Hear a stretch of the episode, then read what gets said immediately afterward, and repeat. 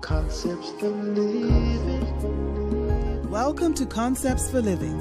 Concepts for living. This service is coming to you from the Chapel of the Anointing. Concepts for living can change your life today. Hi, and welcome again to Concepts for Living. It's a privilege to come to you time to time with more biblical principles for contemporary living. In this particular message, I'm reminded of the song poet who put it this way If it had not been for the cross, my soul would be lost. I'm speaking from the theme Glorying in the Cross. Stay tuned and be blessed. You see, it's after Easter that we truly affirm the crucifixion. I said it's after Easter. Hmm? A few days from now, we won't be worried about hot cross buns anymore. Till next year. We're not going to complain about the fish cakes and who had the best. We're not going to do all that. It'll slip away into something else. We're always drawn about by something else. But I want you to know that there's nothing to be compared with the fact that Jesus died, buried, rose again, ascended to heaven, is our advocate in heaven. Today is the day that proves our true worship of our Lord and Savior Jesus Christ.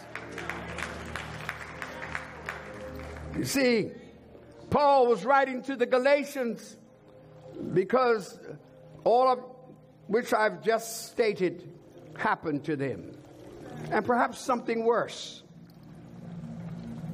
Because from the crucifixion to the time that Paul is writing, they had let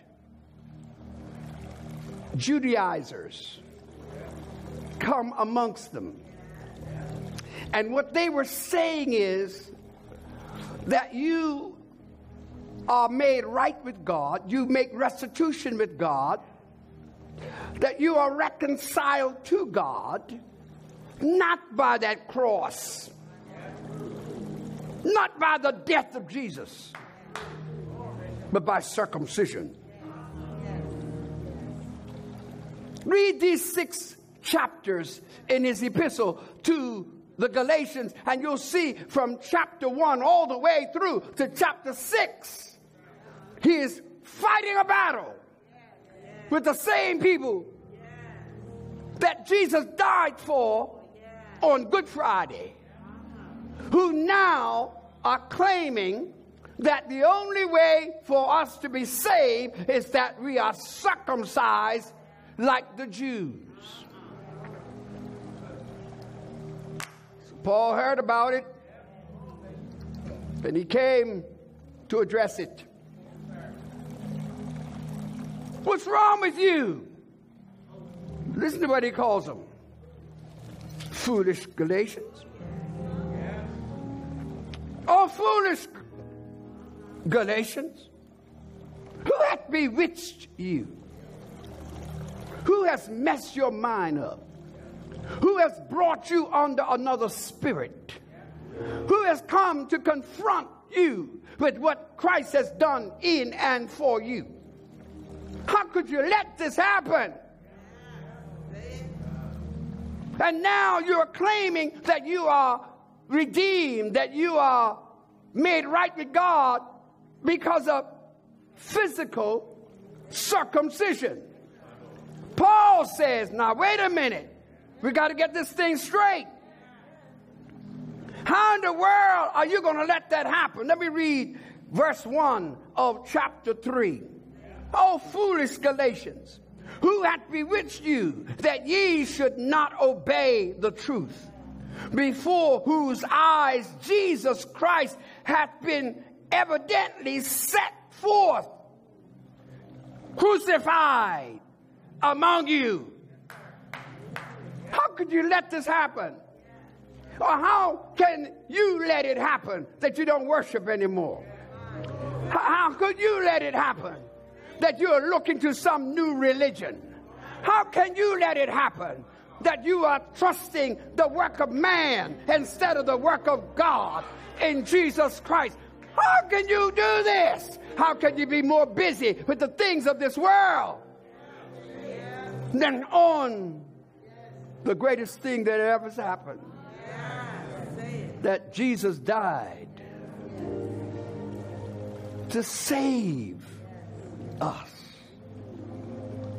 That's why I like Paul, because one thing about him, he was straightforward. He didn't hold back on anything. Paul was so straight.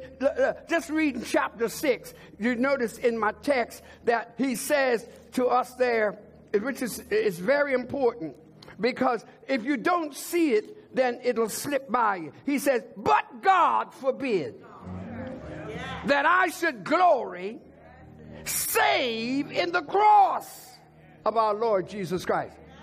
God forbid. In other words, God, don't ever let me get in a place where I fail to glorify God for the cross. I'm going to say again. God forbid that I should ever get so religious, so stuck on some other religion that I fail to glorify the cross. That's why my theme for today is glorying in the cross. You spend money going to jewelry place. Everybody's wearing a cross today. Everybody got a chain on a cross. I'm not going to take the time to go into the various areas. But it's a popular thing to get a chain and a cross. But what good is it to wear something that you can't even remember to worship? Sometimes, you, you know, we've heard people say, I sure wish I was there so I could just let him know how much I love him. But his own disciples deserted him. They, they didn't show up, they were in hiding. Only John was there. And somehow along the way, the question is what are we most stuck on? What are we most prepared to do? We want to get involved in religious rhythms, our music, our songs. But what about worship? Worship. Worship is that you don't need a song. Worship is what comes up out of you out of your belly, out of your soul. When you open up your mouth in your little two by four apartment and give God glory and praise and honor and you worship Him because He brings to your mind what Jesus has done for this soul of mine. The half has never been told. Oh, I want to glorify Jesus this morning. I didn't come to preach to you. I came to worship with you. Somebody ought to worship right now. Because he's worthy to be praised. The three points of this message Christ was crucified for us. Crucified for us. Point two, crucified among us. And point three, crucified in us. Stay tuned and be blessed. So here's my points. Number one, Christ died for us. Wait, wait, wait, wait, wait, wait. Wait. He, I, he didn't, I'm not saying he died with us. Because we didn't die. He died for us. The very ones who were crucifying him, he died for.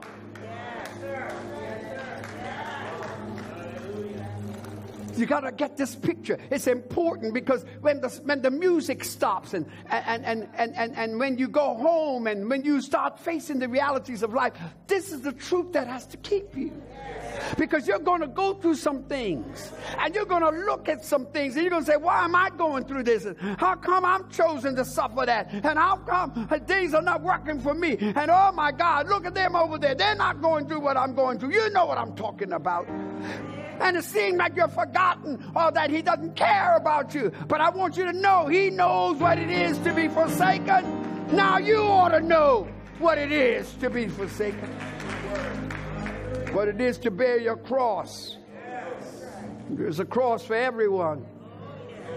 There's a cross for me. So you're bearing your cross. Well, when you think of him bearing his cross, dying on it,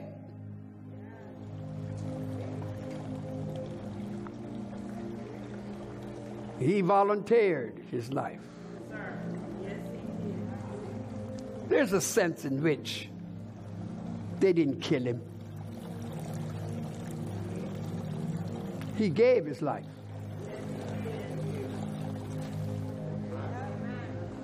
Go ahead. Give it your best shot. Piercing the side, prophesied. Out of it would come blood and water. There's a fountain open. In the house of David? For sin and uncleanness. His brow bruised, his feet nailed, his hands nailed. Yes, By the way, crucifixion was not a Jewish thing, it was Roman. But the Romans would never have done it had not the Jews said, crucify him. Isn't that something? That the very people that you came to save say crucify. Isn't it something when you do good for somebody and they turn right around and want to say it? Because y'all never been there. But when you go through something for somebody that's putting you through hell on earth, and you still got to love them. You still got to, you still got to keep them. You still got to serve them. You still got to. Yeah. The example of Jesus on the cross is whatever they did, they never changed him. He remained the Lord from glory. He remained the Lamb slain before the foundation of the world. Come on with me now. If it's true that he was slain before the foundation of the world, that means he was slain before he was slain.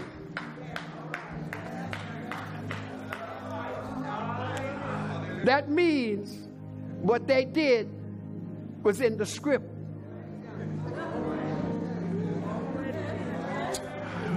What they they thought they were the originators but no they were the actors.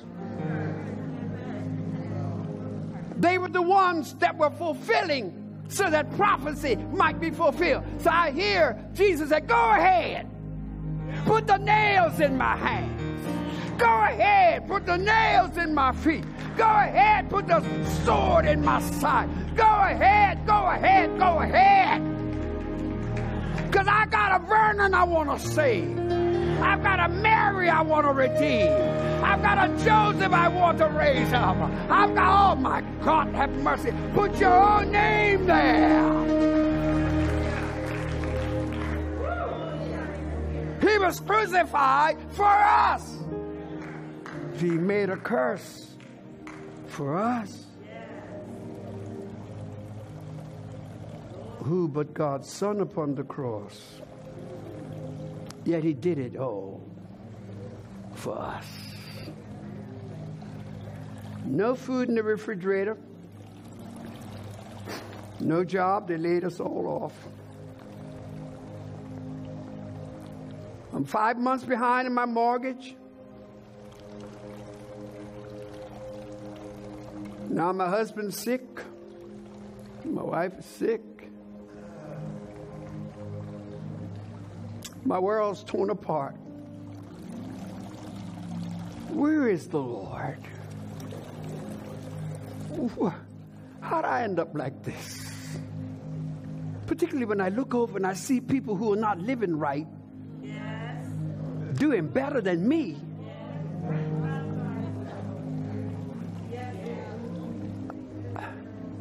But wait a minute. What about him? Yes. He who was even at the foundation of the world. But he's forsaken. Where's everybody that was blessed? All the eyes that were opened and all the deaf ears that were unstopped. All the cripples that were were, were, were, were, made straight and healthy again. All the where were they?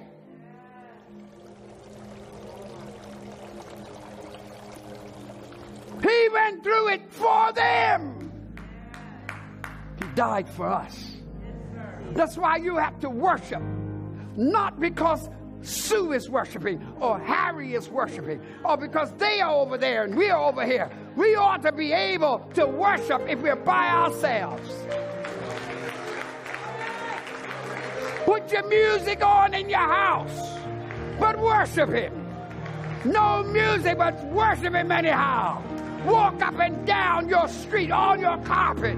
Go in your bedroom, wherever you go. Just worship because He's worthy. I said He's worthy.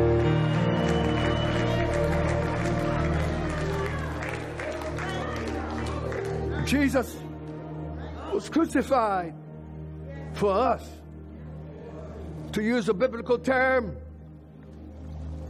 it was substitutionary. He did it so you wouldn't have to do it. He did it for us. Old fashioned gospel. Say old fashioned, but true. Old fashioned, but needed. Today, we need to be brought back to the fact that if we don't have anything, we have something to give God glory for, to give God praise for. If you got your health this morning, you ought to praise Him. Because He arose with healing in His wings. If you got blessed this morning, you ought to praise Him.